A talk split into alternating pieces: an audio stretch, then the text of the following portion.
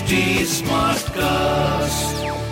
You're listening to a Hindustan Times production brought to you by HT Smartcast. Hello, these are the top news for the day. India's GDP will grow at a baseline value of 11% in nominal terms and 6.5% in real terms in 2023-24, according to the 2022-23 Economic Survey, which was tabled in Parliament on January 31st. The survey, which pegged real growth in the range of 6 to 6.8% depending on downside and upside risks, underlined the fact that agencies worldwide continue to project India as the fastest growing major economy despite the three shocks of COVID 19, the Russia Ukraine war, and synchronized policy rate hikes by central banks across the world that led to appreciation of the US dollar and widening of the current account deficit in net importing economies.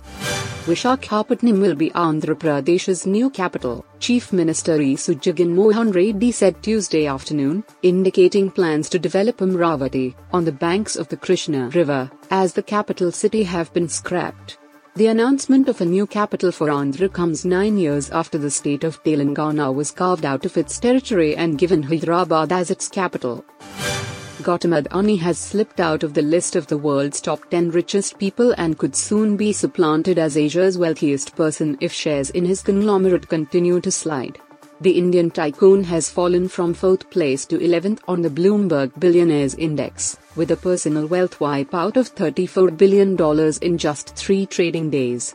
With a current fortune of $84.4 billion, Adani now sits just one spot above rival and Reliance Industries Limited chairman Mukesh Ambani, whose net worth is $82.2 billion.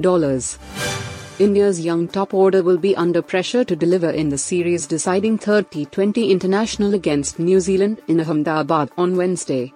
It would be fair to say the trio of Shubman Gill, Ishan Kishan and Rahul Tripathi has not made their opportunities count in the absence of Rohit Sharma, Virat Kohli and KL Rahul. After the game on Wednesday, India don't play a T20I for a long time, leaving the younger crop to make a statement before the focus shifts to the five-day format. Kishan has not been able to find rhythm in his batting since his double hundred in Bangladesh while the turning ball has troubled Gill, who has not been able to replicate his ODI form in the shortest format. Tripathi, too, has wasted chances that have come his way in the absence of regular number 3 Kohli. Actor Anushka Sharma and her husband cricketer Virat Kohli have embarked on a spiritual journey in Rishikesh. On Tuesday, news agency ANI reported about the same after photos of them from Swami Dayanand Giri's ashram went viral. The couple is often seen taking their daughter Vamika along during their spiritual trips, however, it's not known if she is with them this time. In the new photos, Anushka and Virat Kohli were seen worshipping at the ashram. While Anushka wore a grey anarkali suit, Virat opted for black pants and a white fluffy sweater with a shawl. You were listening to the HT Daily News Wrap, a beta production brought to you by HT Smartcast.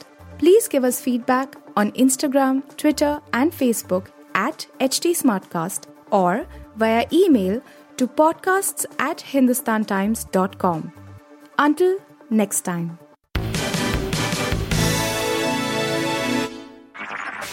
This was a Hindustan Times production brought to you by HT Smartcast.